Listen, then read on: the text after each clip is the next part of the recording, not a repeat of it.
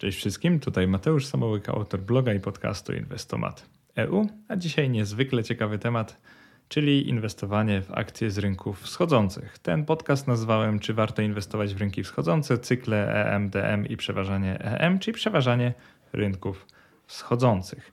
Żartobliwie zacząłem wpis słowami wszyscy chcą, aby rosły, a one nie rosną i zrobiłem to nie bez powodu.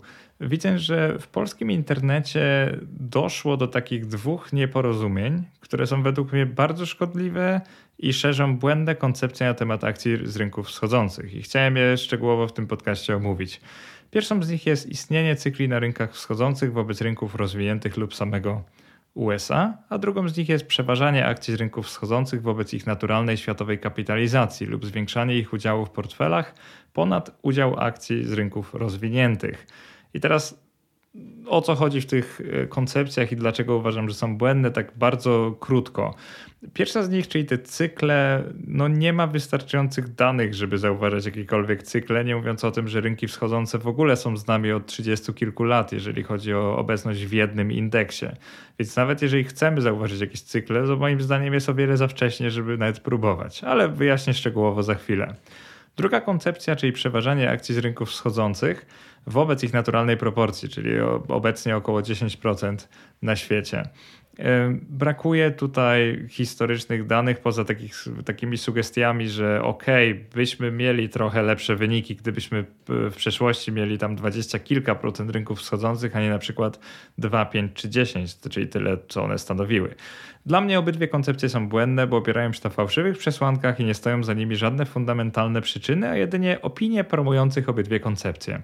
Zanim jednak przejdę do obalania istnienia cykli na rynkach wschodzących oraz negowania sensowności przeważania ich w portfelach, skomentuję obecną wycenę akcji z indeksu rynków wschodzących, ich przychody, ich zyski i tak naprawdę pokażę, dlaczego dzisiejsze rynki wschodzące nie są do końca tym, czym były w przeszłości. Już podobny podcast kiedyś nagrałem, nie wiem czy kojarzycie, ale nazwałem go ETF na cały świat czy na rynki rozwinięte i wschodzące osobno, ale tam się skupiłem stricte na tym właśnie pytaniu, czy w portfelu mieć ETF na cały świat, czy przeważać. Natomiast dzisiaj, zaraz zresztą usłyszycie, wejdę w większe szczegóły, jeżeli chodzi o same rynki wschodzące. Także one na pewno będą głównymi bohaterami tego podcastu. Pierwsze pytanie. Czy rynki wschodzące są obecnie tanie? Jednym z najgorszych moim zdaniem pomysłów w inwestowaniu w akcje jest skupianie się wyłącznie na obecnych wartościach wskaźników CZ i CWK, czyli cena do zyski, cena do wartości księgowej. Są to wskaźniki fundamentalne, które w dużym skrócie określają, czy instrument jest tani, czy drogi. Prostym językiem pomagają one ocenić, czy obecna cena, czyli kurs akcji spółki jest zbyt wysoka, czy adekwatna do jej prawdziwej wartości, czy może zbyt niska. I jeżeli jest zbyt niska, to inwestorzy w wartość zazwyczaj takie spółki kupują, a przynajmniej poddają głębszej analizie. Skoro liczy się takie wskaźniki dla poszczególnych firm, to przecież obydwa można też policzyć dla całych ich indeksów, prawda? Więc kluczem jest umiejętność zrozumienia i odpowiedniej interpretacji tych wskaźników. Wielu inwestorów, niestety należą do nich również eksperci, którzy często mają duże zasięgi w internecie, idzie na skróty, licząc wyłącznie obecne wartości wskaźników i tylko na ich podstawie promując inwestowanie w akcje z danego kraju lub regionu, które moim zdaniem jest kompletną bzdurą i zaraz wam pokażę dlaczego. Pierwszy argument, który tacy eksperci przywołują na to, że rynki wschodzące są tanie, jest to, że miały za sobą bardzo kiepską dekadę. Jeżeli sprawdzimy na ich stopę zwrotu w dolarze 2010-2020, to faktycznie nie jest najlepiej, bo przyniosły one taką około 50% stopę zwrotu w całej dekadzie, czyli to nie jest wielka stopa zwrotu, zwłaszcza, że poprzednie dekady miejscami stopa zwrotu była taka dużo wyższa niż 100% rocznie. W takim raporcie Morgan Stanley zatytułowanym Emerging Markets Stepping into the Spotlight właśnie udało mi się znaleźć grafikę, która dość dobitnie pokazuje, jak dobre dekady miały za sobą rynki wschodzące od lat 70. do właściwie roku 2010 i jak słabą dekadę miały teraz między 2010 a 2020. Czy to jest okazja, czy zaklinanie rzeczywistości? Ponieważ na co patrzymy? Patrzymy na zbiór spółek notowanych na wybranych rynkach, natomiast to były inne spółki i inne rynki niż są dzisiaj, więc tak naprawdę być może porównujemy trochę gruszki z jabłkami. Oczywiście ktoś by mógł użyć tego samego argumentu przeciwko akcjom z, na przykład z S&P 500, czyli samych Stanów Zjednoczonych, że to też są różne spółki, lub przeciwko akcjom z rynków rozwiniętych, ale zaraz wyjaśnię, dlaczego w przypadku rynków wschodzących te zmiany są bardziej drastyczne. Czy zatem rynki wschodzące są okazją, czy są zaklinaniem rzeczywistości, albo raczej czy twierdzenie, że one są okazją, jest zaklinaniem rzeczywistości? No, skoro mamy za sobą lata stagnacji, to tak na chłopski rozum moglibyśmy pomyśleć, że będzie lepiej, prawda? Bo często jest tak, że jeżeli cena czegoś spadła, a wyniki ma dalej dobre, no to tak możemy gdzieś tam domniemywać, że to jest okazja inwestycyjna. W tym przypadku nie do końca tak jest, ale zaraz to wyjaśnię. Kolejny raport Morgan Stanley, którego autorzy przeprowadzili relatywną wycenę rynków wschodzących do rynków rozwiniętych w latach 1989-2022. I już abstrahując od sposobu pomiaru, bo jest on dość skomplikowany, ponieważ mierzy się 6 różnych wskaźników fundamentalnych i w ten sposób ocenia, czy dane rynki są tanie czy drogie, no to autorzy raportu doszli do takich wniosków, że między rokiem 89 a 95 rynki wschodzące były drogie. Później w latach 98-2004 były tanie, następnie w latach 2004-2000 około 10-11 były drogie i znowu od roku 2013 do dziś są one tanie i wręcz teraz są rekordowo tanie, bo to jest gdzieś tam 0,1%, czyli przez 90% pozostałego czasu było drożej niż teraz, tak można to prosto interpretować. I akurat te dane są właściwe, bo tak faktycznie jest, tylko teraz inwestor powinien zadać sobie pytanie, dlaczego tak jest. Jeżeli nie będziemy szukać dlaczego, to nigdy nie staniemy się lepszymi inwestorami, więc my spróbujmy poszukać dlaczego. Zanim to zrobimy, pokażę Wam jednak taki fragment raportu firmy dostawcy ETF-ów GlobalX, który w sposób dość tendencyjny pokazuje, albo raczej promuje swój ETF na Chiny. I moim zdaniem nadmierne upraszczanie rzeczywistości w inwestowaniu jest złe, ponieważ analityk w raporcie GlobalX, który ja akurat przetłumaczyłem, także pokazuję slajd z tego raportu, źródło oczywiście podaję, natomiast tłumaczę na polski to, co jest pokazane na tym slajdzie, no i widzimy coś takiego. Po lewej stronie wzrost PKB, Chiny 5, to jest w procentach, a USA 0,7. To dotyczy jednego roku, to jest 2022 albo 2023 albo danego momentu, ale nie gra to aż takiej roli. Po prostu analityk pokazuje, że Chiny rosną szybciej od Stanów. I w drugich kolumnach po prawej stronie widzimy wskaźnik cen do zysku, czyli tą relatywną wycenę akcji na danym rynku. Relatywną, ponieważ dwie porównujemy do siebie. No i pokazuje, że Chiny to jest około 9, Stany są około 18, czyli Stany są jakby 2 razy droższe od Chin. Więc widzimy, że kraj, który prężnie demonstruje wzrost gospodarczy, jest 2 razy tańszy od kraju, który jest w stagnacji. I dlaczego uważam, że takie porównywanie za nadmierne upraszczanie i coś, co jest wręcz błędne i psujące psychikę początkujących inwestorów? Po pierwsze, PKB to nie jest to samo, co giełda i spółki giełdowe danego kraju. Większość chińskich spółek nie jest i prawdopodobnie jeszcze długo nie będzie notowana na giełdzie, więc co z tego, że PKB Chiny rośnie o 5%, jeżeli na przykład ich przychody wyrażone w dolarze mogą nie rosnąć o 5%, więc to jest zupełnie coś innego. W tych przychodach mówię oczywiście o spółkach giełdowych chińskich, no bo jeżeli wyceniamy giełdę, to tak naprawdę co nas obchodzi cała gospodarka kraju? Poza tym, że możemy się domyślać, że może kiedyś te spółki, które dokładają się do wzrostu PKB, wejdą na giełdę, ale niekoniecznie tak będzie, więc nie powinniśmy jednego z drugim mieszać. Po drugie, porównujemy wzrost PKB w jednym roku, a nie jego wysokość, dojrzałość biznesu czy dojrzałość giełdy w danym kraju. I takie rozumowanie kazałoby nam inwestować teraz w Libii, w Gujanie czy na Malediwach, bo tam według Międzynarodowego Funduszu Monetarnego w 2023 roku wzrost PKB był dotychczas największy. Więc Mateusz Samołyk, czyli ja, mógłby zrobić slajd, w którym pokazuje, że Libia, Gujana i Malediwy mają najszybszy wzrost PKB i jeszcze mają tanie spółki, to jeżeli w ogóle tam są giełdy, tak pół żartem, pół serio, powinniśmy inwestować tylko tam, no bo skoro mamy już taki uproszczony model rzeczywistości, to w ogóle rzućmy się na akcje z tamtych krajów. To oczywiście jest ironia, ale chciałem to podkreślić, bo niektórzy upraszczają rzeczywistość, czyniąc krzywdę inwestorom. Po trzecie, jakość danych i raportowania wskaźników ekonomicznych może się drastycznie różnić między USA a Chinami. Dla przykładu, chińskie PKB według wielu ekspertów zmienia się zbyt pięknie, aby mogło być prawdziwe, bo zauważcie, że ono jest takie równe i tak wszystko to wygląda, jakby ono było trochę notowane, a nie osiągane.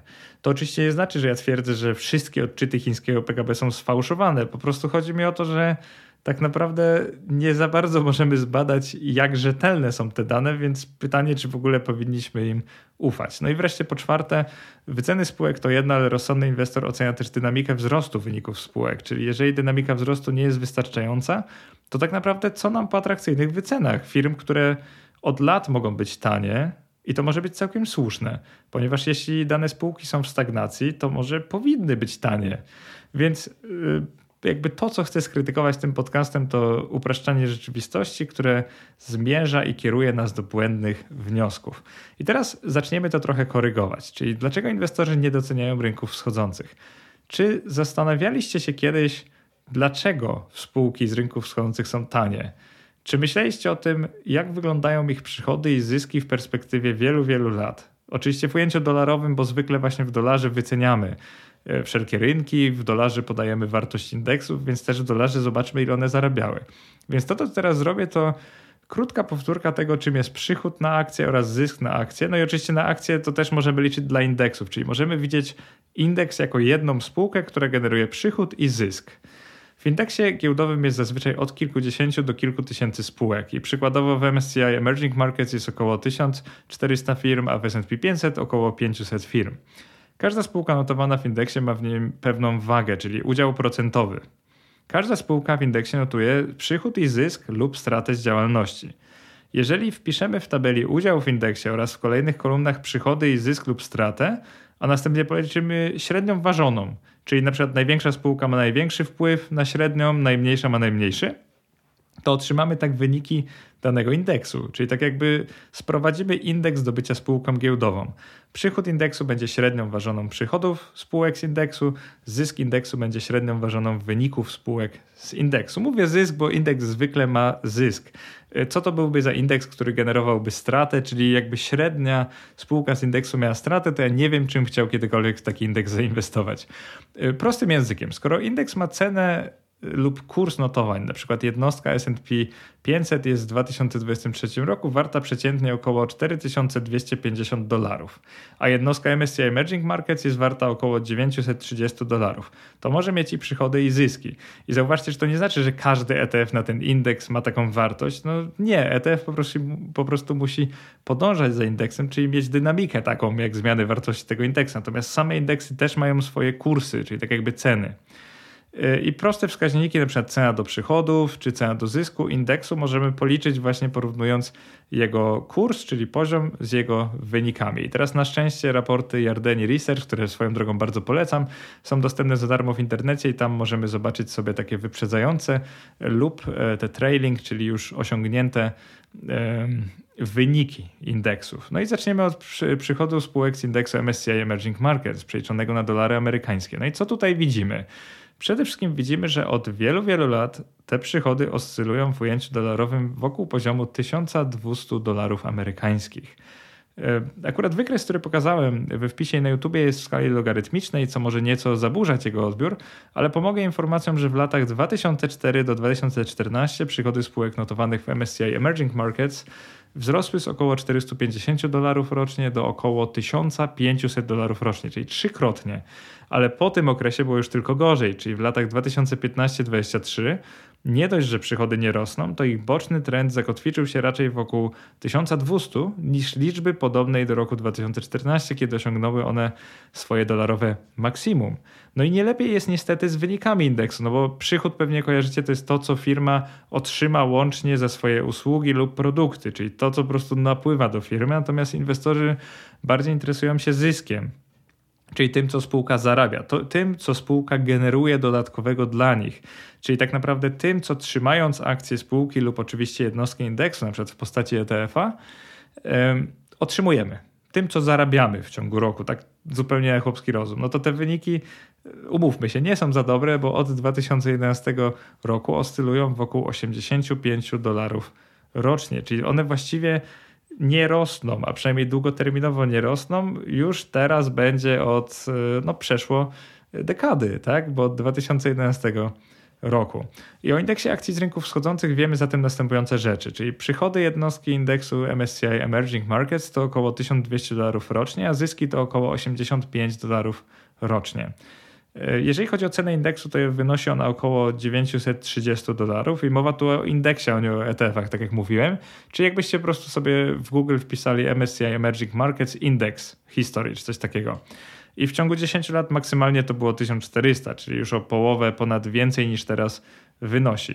Jego wskaźnik cen do zysku jest niski, no bo jak teraz sobie podzielimy jedno przez drugie, czyli 930 na 85, no to wyjdzie nam około 11, czyli wielu publicystów może powiedzieć, że cena do zysku jest około 11, same Chiny jest jeszcze, ta cena do zysku jest jeszcze niższa, no to jest dobra okazja do inwestowania, więc wielu publicystów, którzy powierzchownie patrzą na inwestowanie, powie wam teraz, warto kupić MSCI Emerging Markets, bo jego wycena jest niska, ale zauważcie co z wynikami. Nie można patrzeć na wycenę spółki albo indeksu, nie patrząc na historię wyników i myślę, że te dwa wykresy, te dane, które wam podałem w podcaście, wystarczą do tego, żebyście zrozumieli, że rynki wschodzące w ujęciu dolarowym, jeżeli chodzi o giełdę, są po prostu w stagnacji. Nie da się tutaj temu zaprzeczyć w inny albo lepszy sposób niż taki, że pokażę to samo dla S&P 500. No i teraz zobaczmy sobie na S&P 500. Tutaj jest akurat dalszy przekrój, czyli widzimy więcej lat, no ale spójrzmy w tych ostatnich, czyli rok nawet 2011-2023 mamy ciągły i nieustanny wzrost zysku na akcję, czyli na jednostkę indeksu. Gołym okiem tutaj widać, że wyrażony w dolarze wzrost przychodów i zysków spółek. Tu akurat pokazuje zyski, ale wierzcie mi, że przychody też rosną. W ostatnich 2 dekadach jest o wiele wyższy od tego, który dotyczy indeksu MSCI Emerging Markets. I teraz argumentacja, że indeks ma większy potencjał do wzrostu wyłącznie dlatego, że jego cena do zysku, czyli ten wskaźnik, jest niski, jest po prostu powierzchowna i nietrafiona. Powinno się patrzeć nie tylko na obecne C do Z, ale przede wszystkim na historyczne zyski indeksu i w tym kontekście analizować ten wskaźnik. Więc inwestor, który chce świadomie inwestować, zadaje sobie następujące pytanie. Czy powinienem przepłacić, czyli wydać około, to jest to cena do zysku 20, za indeks, którego spółki powiększyły w ostatnim dwudziestoleciu zyski o około 250% i tutaj mówię o S&P 500 i pośrednio o MSCI World, czyli rynkach rozwiniętych, w którym spółki z USA dominują, bo stanowią prawie 70%. Czy, i tu jest druga bramka, druga rzecz do wyboru, czy okazyjnie kupić, czyli po cena do zysku około 10, indeks, którego spółki powiększyły w ostatnim dwudziestoleciu zyski o około 110%, czyli zauważcie, wzrost o 250%, a tam wzrost o 110% i od 16 lat zyski spółek z MSCI Emerging Markets praktycznie stoją w miejscu. I w tym kontekście spójrzmy teraz na historyczne wyceny indeksu rynków wschodzących, czyli MSCI Emerging Markets, mierząc tym wiarę inwestorów w przyszłe wzrosty cen akcji z tego regionu. I pytanie, na które wszyscy czekali w tym wstępie do podcastu, czyli jak tanie są obecne rynki wschodzące. Za zwolennikami inwestowania w akcje firm z Emerging Markets muszę zgodzić się w jednym aspekcie, tym, że są one obecnie tanie. Jedyny problem leży w tym, że są one tanie od ponad 20 lat, o czym świadczą dane, które zawarłem na wykresie, czyli to, że cena do zysku MSCI Emerging Markets, ta taka przyszła, czyli tak jakby spodziewamy się przyszłych zysków, od lat oscyluje pomiędzy gdzieś tam 10, 11, miejscami dotyka 14, 15, dosłownie przez chwilę była na poziomie 15 w roku 2021, na samym początku. Przez chwilę na dnie w 2008 była na poziomie 6, natomiast taki naturalny poziom jest około 10. Natomiast jak spojrzymy sobie wycenę S&P 500, czyli rynku amerykańskiego, to nagle się okazuje, że ta przeciętna wycena to jest bliżej 15-16.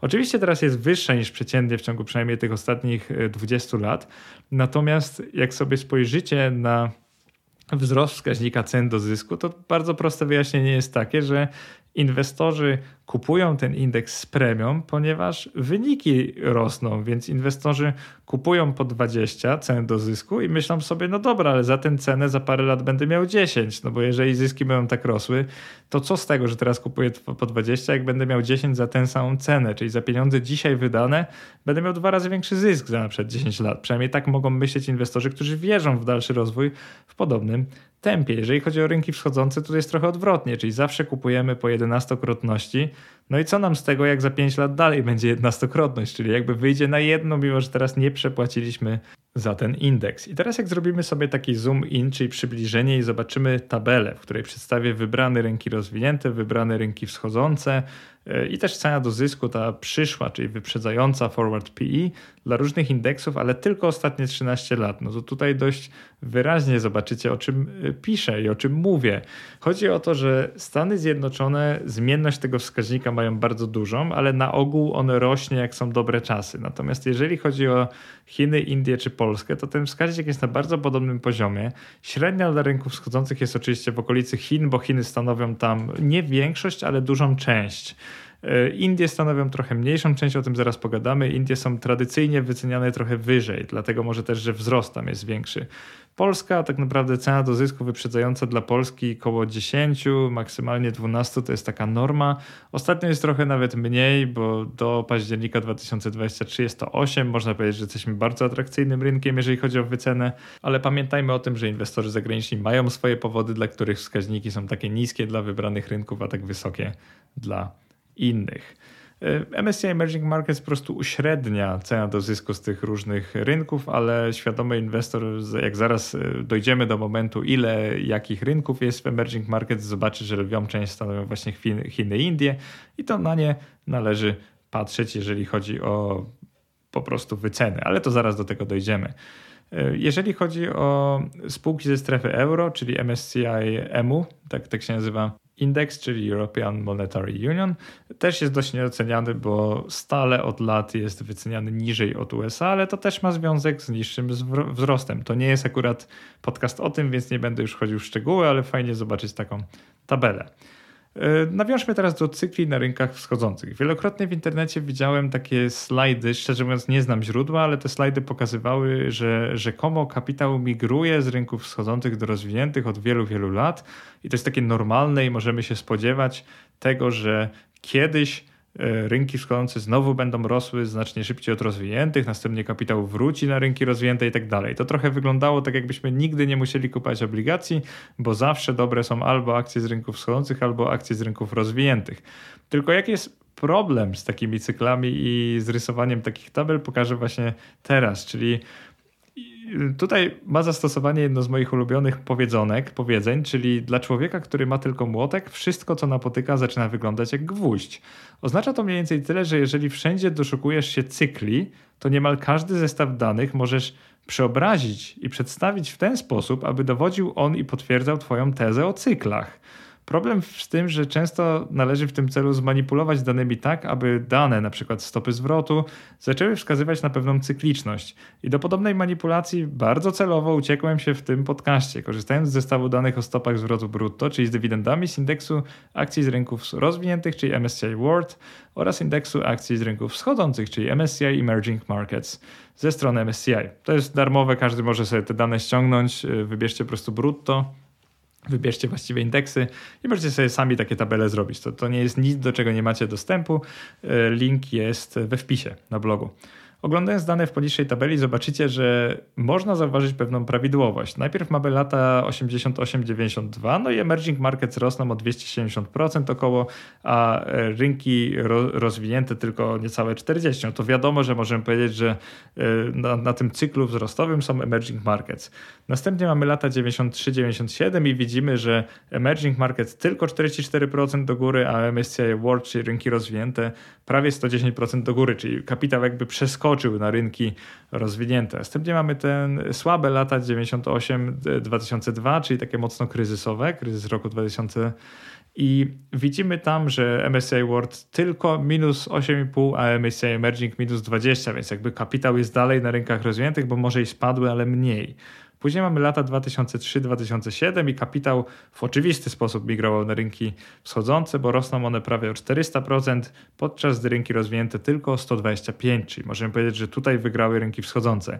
I tutaj zaczyna się zgrzyt, bo trzy kolejne okresy pięcioletnie, czyli 2008-12, następnie 2013-17 i następnie 18-22, rynki rozwinięte ciągle wygrywają, czyli mają lepszy wynik od rynków wschodzących. Nie mówiąc o tym, że w niektórych pięcioleciach mamy wyniki ujemne i bardzo podobne do siebie, potrzeby, więc dokonując takiej analizy, w zależności od tego, jak bym wybrał okresy, czyli na przykład bym zrobił 6-letnie albo przestawił te 5-letnie o 1 albo 2 lata, albo bym zrobił 10-letnie, to mógłbym dowieść tak naprawdę wszystkiego, czego mógłbym chcieć dowieść, więc w ten sposób możemy dowieść wszystkiego. Nie mówiąc o tym, że skoro są cykliczne, to ile trwają te cykle, jeżeli czasami trwają 5 lat, czasami 10, czasami 17, a teraz w ogóle nie wiemy, czy będą. Dlatego jak spojrzymy głębiej, to dowiemy się nie tylko o indeksie i jego wynikach, ale też o tym, co wchodzi w skład rynków wschodzących. I to będzie moim zdaniem bardzo edukacyjny fragment, który bardzo chciałbym, żebyście posłuchali z należytą uwagą. Obecnie indeks MSCI Emerging Markets, w którym są akcje z rynków wschodzących, to w około 80% kraje azjatyckie, takie jak Chiny, Indie, Tajwan, Korea Południowa, Indonezja, Tajlandia i Malezja. Nie możemy się zatem spodziewać kolejnej hossy na rynkach wschodzących bez silnej giełdy przynajmniej w Chinach, Indiach, na Tajwanie i w Korei. Więc to właśnie koniunkturę w tych krajach powinniśmy obserwować, aby przewidzieć kolejny wzrost cen akcji na rynkach rozwijających się, czyli wschodzących, i niekoniecznie w jakimś cyklu. Po prostu pragmatycznie to te kraje musimy monitorować, jeżeli chcemy, żeby MSCI Emerging Markets wzrósł i to jakoś dynamicznie. Analityk, który widzi jakikolwiek cykl pomiędzy rynkami wschodzącymi a rynkami rozwiniętymi lub samym USA, musi pamiętać, że indeks MSCI Emerging Markets wzrastał wcześniej w latach 89-93 oraz w latach 2003-2007, tylko że w tych latach jego skład był diametralnie różniejszy niż obecnie. I teraz nawiążę do tego, mówiąc wam dokładnie, jak jest teraz, a jak było kiedyś. Zacznijmy od teraz. Jak wygląda obecnie ten indeks? No to Chiny 30%, Indie prawie 16%, Tajwan 15%, Korea Południowa 12%, następnie mamy Brazylię, Arabię Saudyjską i RPA. Więc tak naprawdę głównie Azja i takie kraje, które no niektóre są bardzo, nazwijmy to, dojrzewające dopiero, a inne już są takie prawie, że dojrzałe. I teraz w kontekście tego zapamiętajcie te 4 kraje: Chiny, Indie, Korea Południowa, Tajwan. I teraz patrzymy na ten indeks 35 lat temu, rok 88 do roku 92. Jak wygląda ten indeks? Około 25% stanowi Malezja, około 20% stanowi Meksyk, około 15% stanowi Brazylia, około 9% stanowi Tajlandia. Malezja spadła z 25% do obecnie 1,5% około, Meksyk z 20% do 2,5%, Brazylia z 15% do 5%, a Tajlandia z 9% do 2%. I te 4 gwiazdy wzrostów hossy na rynkach wschodzących z lat 88-92 stanowiły wtedy przeciętnie prawie 70% indeksu MSCI Emerging Markets, a teraz odpowiadają one za 7 razy mniej, bo tylko za około 10-11% jego składu. Gdyby obecnie nadarzył się ich duży wzrost, to indeks MSCI Emerging Markets prawie by nie drgnął, prawie by na to nie zareagował, bo tak wygląda właśnie metoda mierzenia kapitalizacją. I wśród innych krajów w tamtych czasach, to było około 30% indeksu, to były głównie Chile i Portugalia, które stanowiły jakieś 11% indeksu. Portugalii w tym indeksie już nie ma, bo od dawna jest rynkiem rozwiniętym. Teraz spójrzmy sobie na nieco bardziej bieżące wzrosty z lat 2003-2007. Około 20% indeksu to była wtedy Korea Południowa, około 14% Republika Południowej Afryki, czyli RPA, około 10% stanowiły Chiny, około 8% stanowił Meksyk, około 6% stanowiły Indie. Więc 5 przodujących krajów pod względem udziału w hossie na rynkach wschodzących stanowi obecnie wyłącznie podobną część tego indeksu, ale zdecydowana większość to są teraz Chiny i Indie, czyli niegdyś to było 15%, a teraz prawie 50% tych spółek. Czyli bez Chin i Indii trudno będzie zatem wygenerować kolejną hossę na rynkach wschodzących, więc zamiast myśleć życzeniowo, to właśnie musimy zaakceptować rzeczywistość. A jest ona taka, że w ostatnich 2 hossach na rynkach wschodzących rola we wzrostach była śladowa tych 2 krajów. To śladowa, może śladowa to jest dużo powiedziane, ale zaraz zobaczycie, że w latach 88-92 nie było ich wcale w tym indeksie, a następnie jak były dodane, no to one nie rosły w tych kolejnych hossach tak bardzo jak niektóre inne kraje, więc tak naprawdę te spółki, które mogły być motorami wzrostu dla indeksu MSCI EM w tej chwili, w poprzednich wzrostach nie były tymi głównymi motorami. O to mi chodzi. To jest może trochę skomplikowane, ale zaraz zrozumiecie na liczbach jak zwykle. Więc jaka jest cała prawda o rynkach wschodzących? Jeżeli w kolekcji masz 10 przedmiotów wartych tyle samo, Powiedzmy, że coś kolekcjonujesz, cokolwiek, jakieś wartościowe przedmioty, a pewnego dnia wartość jednego z nich rośnie o 1000%, czyli na przykład ze 100 zł do 1100 zł, podkreślam o 1000%, to wartość kolekcji się podwoiła, mimo że cena 9 z 10 przedmiotów ani drgnęła. I podobną rzecz możemy powiedzieć o rynkach wschodzących, dla których każda rzekoma hossa była fundowana przez jeden lub dwa rynki finansowe. Przypomnę, że w okresie 88-92 część indeksu, dużą część, lwią wręcz część indeksu MSCI Emerging Markets stanowiły Malezja, Meksyk i Brazylia. Stopy zwrotu z inwestycji w indeks akcji z tamtych krajów tego okresu wynoszą odpowiednio plus 1395% dla Meksyku, plus 215% dla Brazylii i plus 133% dla Malezji, czyli dla całego uśrednionego indeksu MSCI Emerging Markets to jest 269%. Większość udziału w tym wzroście miał więc Meksyk i tamtejsze spółki giełdowe, które w okresie 87-92 wyprzedziły spółki malezyjskie i powiększyły swój udział z niespełna 9% do prawie 26%, czyli w roku 92 stały się one głównym krajem indeksu MSCI Emerging Markets. W kolejnych 30 latach, czyli po tym czasie, losy Meksyku w indeksie nie były wesołe, o czym świadczą dane z tabeli na blogu oraz na YouTubie, czyli fakt, że ten udział skurczył się z 26% w 1992 roku do 2% w roku 2023. Podobnie było z hossą na rynkach wschodzących w latach 2003-2007, która jednak miała kilka filarów, bo miała Brazylię, Chiny i Indie. Były to czasy, w których Tajwan, Korea Południowa i RPA, które wcześniej stanowiły 50% składu, oddawały powoli pola Chinom, Indiom i Brazylii, które właśnie wcześniej miały 20% składu, a później wyrosły do około 50%.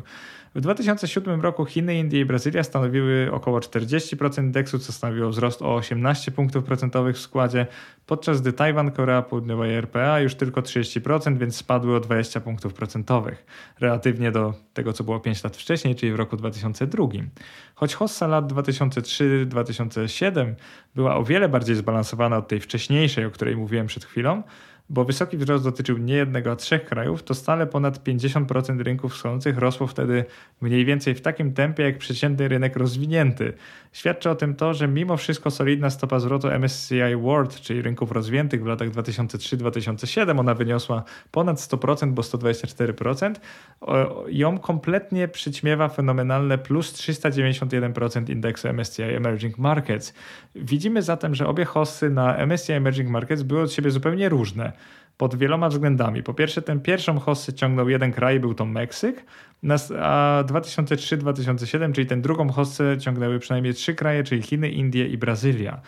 I widzimy też, że różnica w stopach zwrotu pomiędzy rynkami rozwiniętymi a wschodzącymi była o wiele wyższa w latach 88-92, ponieważ to było plus 270 wobec plus 40%, czyli ogromna różnica, a w latach 2003-2007 było to plus 391% wobec plus 124%. Po prostu chodzi mi o to, że wzrost kapitału, mimo że jakby nominalnie był większy w tych latach późniejszych, no to zauważcie, że procentowo dużo lepszą inwestycją rynki wschodzące wobec rozwiniętych były w tym pierwszym okresie. Składy indeksu w obydwu okresach się diametralnie różniły, czyli lata 88-92, Malezja i Meksyk, i dzisiaj brzmi to nierealnie, ponieważ te kraje stanowią jakiś odsetek, malusieńki odsetek tego indeksu.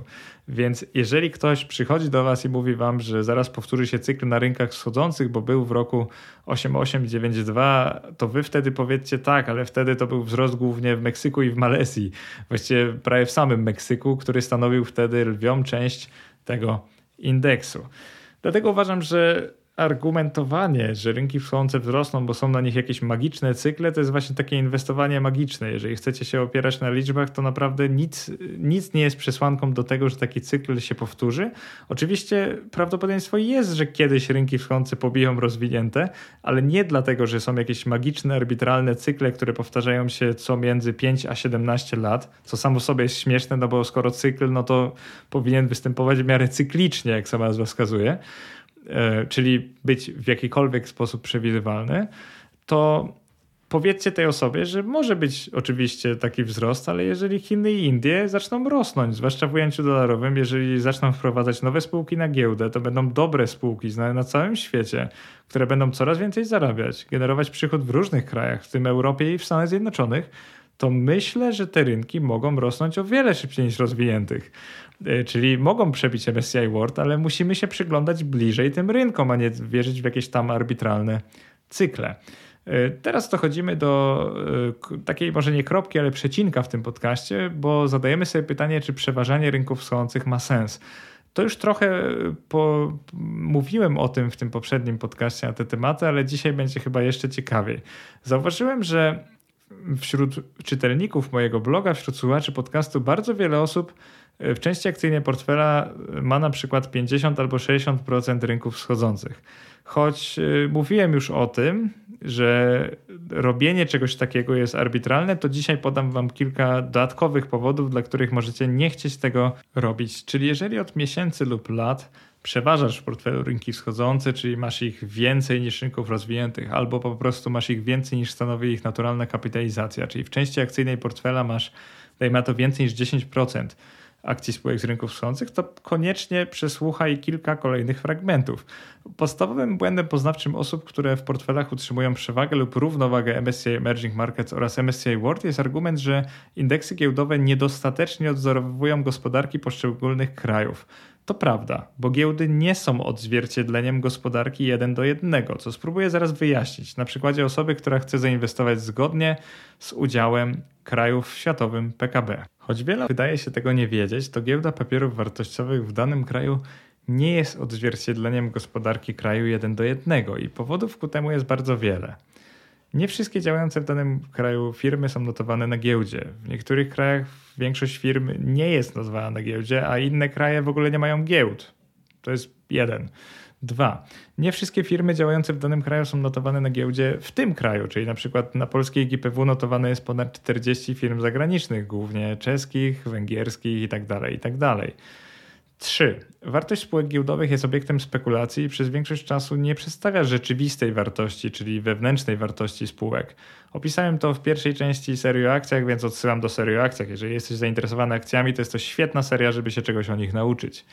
Wskaźnik PKB, czyli standardowy i liczony w podobny sposób dla każdego kraju, ma swoje wady, czyli nie zawiera informacji o tak zwanej szarej strefie, nie uwzględnia nierówności dochodowych w krajach i tak naprawdę, no cóż, umówmy się, mimo że można go porównywać między krajami, to samo PKB i jego wzrost nie stanowi, że giełda powinna rosnąć w tym samym tempie. Jeżeli tego nie rozumiecie, to zaraz pokażę wam pewne dane. Zacznijmy od tego, jaka jest giełda, jaka jest gospodarka niektórych krajów i ta tabela będzie otwierająca oczy dla wielu inwestorów, ponieważ jeżeli byśmy podchodzili do tematu tak, że udział spółek z danego kraju powinien być w indeksie światowym taki sam jak udział tego kraju w gospodarce światowej, czyli w światowym PKB, tak w uproszczeniu, to byśmy zobaczyli, że są kraje, które są bardzo silne, jeżeli chodzi o giełdę, i są kraje, które są bardzo słabe, jeżeli chodzi o giełdę. Najbliżej udziału wartości swoich spółek giełdowych do udziału gospodarek w światowym PKB są Wielka Brytania, Francja i Korea Południowa i dla nich te obie wartości nie różnią się znacznie. I podam tu przykłady. Wielka Brytania w indeksie akcji to jest 3,7%, w gospodarce to jest 3,2%. Francja w indeksie akcji 2,8%, w indeksie gospodarczym byłoby to 2,9%. Korea Południowa 1,3% dla indeksu akcji, 1,6% dla indeksu gospodarki światowej. Tak przynajmniej to w uproszczeniu nazywam, bo to nie jest indeks, to jest po prostu udział w PKB. Najdalej w kwestii udziału wartości spółek giełdowych do gospodarek są na świecie Stany Zjednoczone, Szwajcaria, Chiny, Brazylia i uwaga, Polska. Choć łączna kapitalizacja spółek notowanych nad Wisłą wynosi 0,08%, czyli mniej niż 0,01 świata, to udział PKB naszego kraju w światowej gospodarce wynosi 0,81%, czyli 10-krotnie więcej niż wskazuje na to nasza giełda. Czy jest to zatem samo w sobie sygnałem do zakupu polskich spółek? No i właśnie niekoniecznie, bo nie wszystkie spółki, które działają w naszym kraju, są notowane na giełdzie. To jest jedna rzecz, a druga to wiadomo, giełda jest obiektem spekulacji, więc inwestorzy mogą nie wierzyć w stabilną Polskę, w stabilność gospodarczą i polityczną naszego kraju i z jakiegoś powodu nie chcą kupować naszych spółek. Jest to zupełnie normalne. Jednak Polska nie jest tutaj jedyna, ponieważ Stany Zjednoczone w indeksie giełdowym ponad 60% światowych spółek, a w PKB 20%. 26% światowego PKB, czyli około 1/4. Szwajcaria to 2,5% światowych spółek giełdowych, ale mniej niż 1% światowego PKB. Chiny to tylko 3% światowych spółek giełdowych, a aż 17% światowego PKB. Brazylia to około 0,6% światowych spółek giełdowych, ale 2% światowego PKB. Także zauważcie, że są kraje, które są nadmiernie docenione jakby w indeksie akcji i takie, które są niedocenione. I taka ciekawostka, że poza Polską z Europy jeszcze Niemcy są nieocenione, bo jeżeli chodzi o siłę gospodarczą 4% świata, jeżeli chodzi o kapitalizację spółek z Niemiec w indeksie MSCI ACWI tylko 2%. Tylko czy naprawdę te spółki z Polski i z Niemiec na przykład powinny być bardziej doceniane, jeżeli chodzi o indeks akcji, skoro wielu spółek po prostu nie ma w indeksie, nie ma ich na giełdzie i raczej nie będzie? Według mnie nie, ale niektórzy widzą tu ukryty potencjał na przyszłość, który według mnie może się nigdy nie zrealizować. Zgodnie ze zdrowym rozsądkiem, gdyby większa liczba niemieckich spółek chciała wejść na giełdę, to przecież by dawno już to zrobiła, bo giełda frankfurcka w wersji powojennej działa już nieprzerwanie od 1949 roku, czyli 1949. Podobny wniosek można wysunąć na przykład o Chinach, o których polityce partii komunistycznej pewnie już wiele wiecie, ale po prostu chodzi o to, że w Chinach wejście niektórych spółek na giełdę będzie po prostu blokowane, więc PKB jakby zakrzywia rzeczywistość, jeżeli chodzi o giełdę, no bo co z tego, że to jest 17% światowego PKB, jak jeżeli chodzi o siłę tych spółek, to jest najwyżej kilka procent świata. Teraz wyobraźmy sobie, że mimo wszystko decydujemy się na stworzenie portfela, który złożony jest z 50% z rynków wschodzących oraz pozostałych 50% z rynków rozwiniętych, czyli zamiast 90% rozwiniętych lokujemy w portfelu tylko 50% rozwiniętych. I teraz co się dzieje, jeżeli tak zrobimy? Może nam się wydawać, że udział spółek będzie bardziej naturalny, ponieważ Chin będzie więcej, a Stanów będzie mniej. I faktycznie, jeżeli złożymy taki portfel, to Stanów mamy 35%, Chin mamy 15%, czyli to jest dużo bliżej tego naturalnego podziału gospodarek światowych. Przypomnę, Stany 26%, Chiny 17%. Więc tutaj nam się udało. Faktycznie Stany i Chiny już przypominają bardziej swój naturalny udział w gospodarce. I teraz ironia jest taka, że jak to zrobiliśmy, to zakrzywiliśmy proporcje w indeksie Wielkiej Brytanii, Francji, Szwajcarii, Indii, Tajwanu, Korei Południowej albo Arabii Saudyjskiej, czyli dokonując czegoś takiego, zakrzywiamy rzeczywistość. Mamy nagle dużo więcej niż w indeksie gwarzonym gospodarką powinno być na przykład Indii, Tajwanu, Korei mamy też dużo więcej. Tak jakby robiąc coś takiego, zakrzywiamy rzeczywistość po prostu w inny sposób. Dlatego zrozumcie, że ulokowanie w portfelu 50% emerging i 50% developed markets nie sprawia, że inwestujemy zgodnie ze światową gospodarką, bo dalej mamy różną proporcję od gospodarki, po prostu zakrzywiamy inne kraje niż były zakrzywione oryginalnie. Jedyne co tak osiągamy, to mamy mniej Stanów, bo wiem, że wiele osób boi się mieć tyle Stanów Zjednoczonych, bo po prostu uważa, że to jest przesada, że jeden rynek stanowi 60% świata. Czy przeważanie rynków wschodzących ma sens dla inwestora pasywnego? Absolutnie nie ma sensu, ponieważ wybór prostego indeksu akcji z całego świata, czyli MSCI ACWI albo FTSE, czyli FTSE All World, załatwi za tego inwestora problem wzrostów i spadków udziału krajów w indeksach w kolejnych latach i dekadach, no bo przecież jeżeli emerging faktycznie będą rosły, to będzie ich więcej w tym indeksie, więc problem z głowy, no przecież zarobimy na tym. Drugie pytanie brzmi, czy przeważanie rynków wschodzących ma sens dla inwestora aktywnego? No i tu jak najbardziej, tylko za taką czynnością musi stać jakaś teza inwestycyjna i pewna analiza. Mianowicie, inwestor musi być świadomy, że większość indeksu to obecnie Chiny, Indie i Tajwan i bez nich raczej wielkiej hossy po prostu nie będzie. Inwestor musi też rozumieć, że ruchy cen aktywów giełdowych nie są generowane przez żadną magię, która mówi, że co x albo y lat dany indeks rośnie 5-krotnie szybciej od innego indeksu. To są kompletne bzdury, więc każdemu, kto głosi takie tezy, powinno się otwarcie przyznać, że nie ma ku temu logicznych ani historycznych argumentów i po prostu tyle.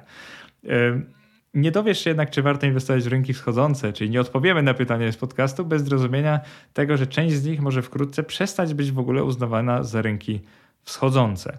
Dlatego w ostatniej części podcastu chciałem zobaczyć, czy warto inwestować w rynki wschodzące w kontekście tego, co z nimi będzie w ciągu kilku kolejnych lat.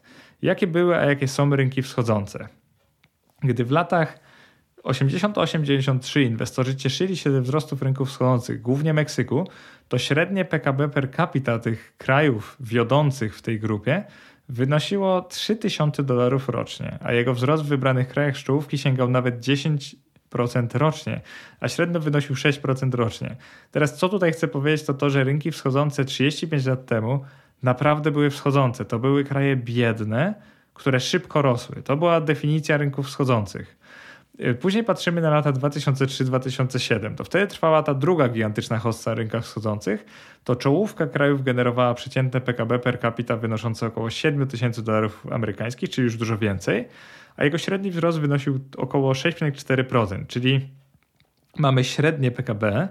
Te kraje dalej są biedne, ale już to nie jest taka kompletna bieda. One już rosną, a wzrost jest dalej wysoki i wtedy mieliśmy hossę. I teraz spójrzmy na ostatnie 5 lat. Mamy w ostatnich 5 latach, a właściwie kilkunastu, ale też 5 stagnacji na rynkach wschodzących. Średnie PKB per capita krajów z czołówki tego indeksu wynosi prawie $19,000, a średni roczny wzrost wynosi 3,7% rocznie. Czyli zobaczcie, co się stało. Teraz rynki wschodzące są coraz bliżej rozwiniętych przeciętnie. Średnio rosną dużo mniej, jeżeli chodzi o PKB, niż rosły kiedyś.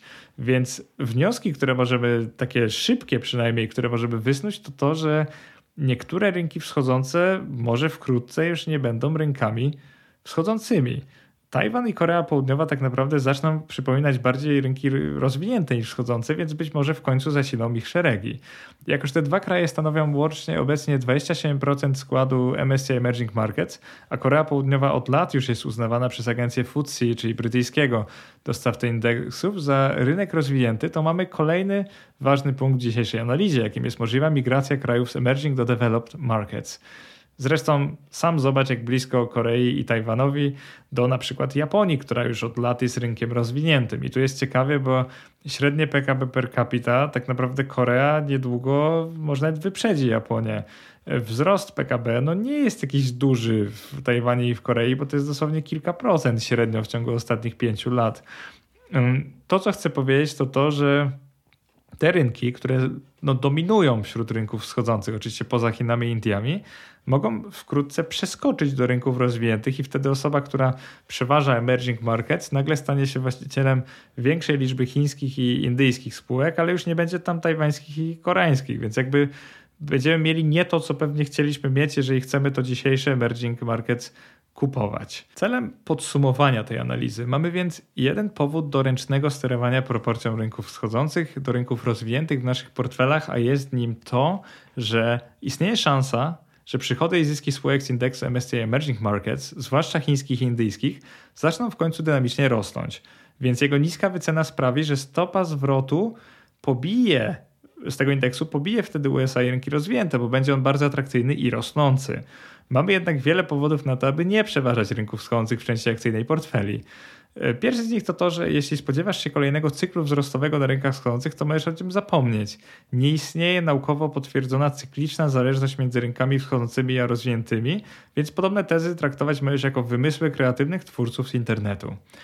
Drugi powód to to, że giełda to nie gospodarka, więc nie powinniśmy inwestować w rynki w takiej proporcji, jak wskazuje na to PKB, ponieważ po prostu w dużej części spółek nie ma na giełdzie. Co tu zrobić? Po prostu ich nie ma, to inwestując w spółki giełdowe nie inwestujesz w całą gospodarkę kraju, tylko jej wycinek. To jest bardzo ważne, ale tak to działa. Trzeci powód to to, że nawet przeważając rynki wschodzące wcale nie zbliżysz się do naturalnej proporcji rynków na świecie. Aby zrobić to skutecznie, musiałbyś ulokować w portfelu kilkadziesiąt ETF-ów na lokalne rynki i ściśle trzymać ich proporcje samemu w portfelu. Najgorsze jest to, że po dokonaniu tej wymagającej bardzo pracy wcale nie miałbyś gwarancji tego, że na lepszy wynik inwestycyjny będziesz liczyć niż na przykład leniwy inwestor, który kupuje ETF na cały świat. I na koniec najważniejszy powód, czwarty. Spółki z indeksu MSCI Emerging Markets są obecnie tanie, ponieważ ich wyniki z ostatnich kilkunastu lat wyrażone w dolarze amerykańskim są po prostu słabe. Niska wycena nie wynika tu z uprzedzenia inwestorów do Chin, Indii czy Tajwanu albo jakichś powodów dyplomatyczno-politycznych, ale z tego, że to jest zwykła kalkulacja światowych inwestorów, którzy widzą, że wzrost wyników tych spółek notowanych w ramach tych głównych krajów emerging markets nie jest wysoki i tyle. Podsumowując, nie neguję szansy na to, że rynki wschodzące okażą się w końcu dobrą inwestycją, ale wzywam Cię do pozbycia się złudzeń o cyklach na rynkach wschodzących i szansie na takie cwane przeważanie emerging markets w drugim terminie. Morgan Stanley w swojej publikacji, którą już cytowałem, wspomina o tym, że w portfelu powinno się przeważać akcje firm z rynków wschodzących, lokując ich tam 27% zamiast rynkowego 10%, ale to się opiera tylko na danych z ostatnich 35 lat, więc taka pogłębiona analiza pokazuje, że to były zupełnie inne rynki wschodzące, więc nie powinniśmy liczyć na to, że zmienność będzie taka sama i że wyniki będą takie same. I takie zupełnie szczere podsumowanie indeksu MSCI Emerging Markets jest takie, że on ma zbyt krótką historię, żeby móc wyciągać silne wnioski, takie naukowe wnioski z analizy i po prostu musimy trochę poczekać. Nie zapominajmy o tym, że Tajwan i Korea Południowa mogą przejść do rynków rozwiniętych. Nie zapominajmy o tym, że patrzmy na Chiny i Indie, bo to one mogą ciągnąć resztę rynków i tego indeksu w górę. I nie zapominajmy o tym, żeby patrzeć na wyniki, a nie tylko na bieżącą wycenę. No bo co z tego, że coś jest tanie, jak było tanie zawsze, po prostu generuje niski zysk. I jeszcze ten zysk nie wzrasta z czasem, więc tak naprawdę inflacja na dolarze może zjeść wzrost zysku tych spółek, więc inwestor po prostu nie widzi sensu inwestowania w te rynki. Na sam koniec podcastu jestem ciekaw, jakie ty masz podejście do inwestowania w rynki wschodzące, czy stawiasz na MSCI Emerging Markets, czy może zadowalasz się globalnym indeksem MSCI ACWI. Daj znać w komentarzu na blogu lub na YouTubie, jak ty inwestujesz w te rynki, bo dyskusja jest dla mnie bardzo wiele warta, jak zawsze i właśnie po to właściwie tworzę te treści. Bardzo wam dziękuję za wysłuchanie, mam nadzieję, że było bardzo ciekawe. Dla mnie było. Do następnego. Cześć.